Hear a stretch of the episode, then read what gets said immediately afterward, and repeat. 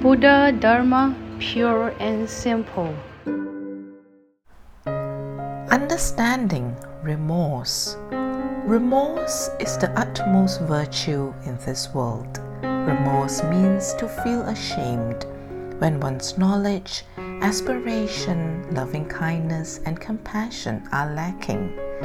Remorse is a sense of apology towards others, such as parents and friends, when one has failed them. Remorse is not a word that is used to scold others. Rather, it is to feel ashamed of one's unwholesome behavior and thoughts, and having the awareness to repent and remedy them. Thus, this motivates one to improve. Mistakes in action and speech are unavoidable in life. Be not afraid of making mistakes. It is the lack of shame and remorse that one should fear instead. With a sense of shame and remorse, one has the power to change and the courage to start anew. There is a saying in Confucianism to err is human, to correct a mistake is the greatest good. Buddhist masters often advise their disciples be ashamed for not knowing, be ashamed for not being able, be ashamed for not knowing how, be ashamed for not being pure.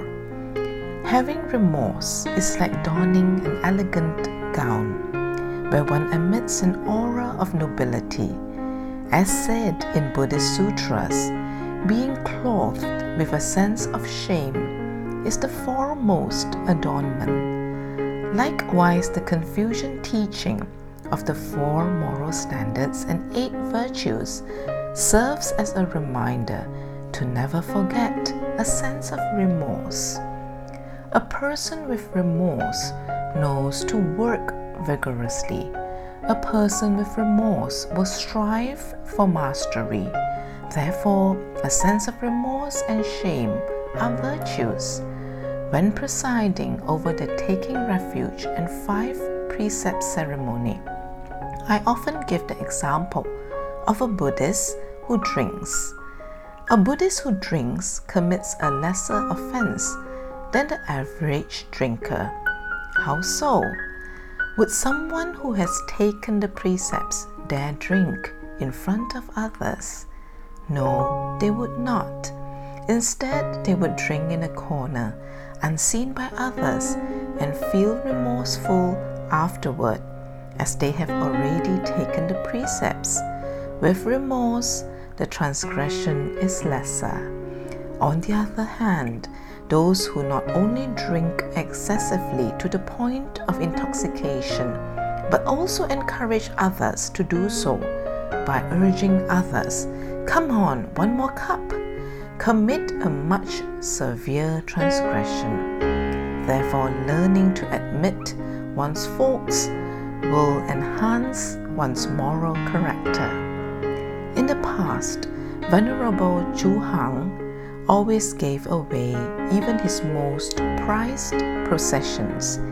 He even once told me, In this lifetime, I feel remorseful because I lack meritorious causes and conditions. Therefore, I cannot miss any opportunity to broadly establish good affinities. Venerable Da Xing once supervised a publication comprising of essays that criticized Buddhism, but Venerable Yin Guang admonished him for creating negative verbal karma. To express remorse, Venerable Da Xing named the book Koye Ji, a collection of verbal karma. Taking example from eminent masters who strove for self improvement and took responsibility for their mistakes. A person who cultivates a remorseful conscience from a young age will not offend or violate others. They will be able to correct past wrongdoings resulting in the improvement of their character and moral courage. Moreover, they understand to respect others, thus eliminating negative karma and progressing towards liberation. Just as Venerable Yin Guang called himself an after repenting monk in the past, practitioners of today should take remorse as their fundamental creed in conducting themselves in interpersonal situations. A sense of remorse enables a person to be cautious as well as to self exhort and self reflect. Naturally, the body and mind are continuously purified, improved, and elevated. Please tune in same time next week as we meet on air.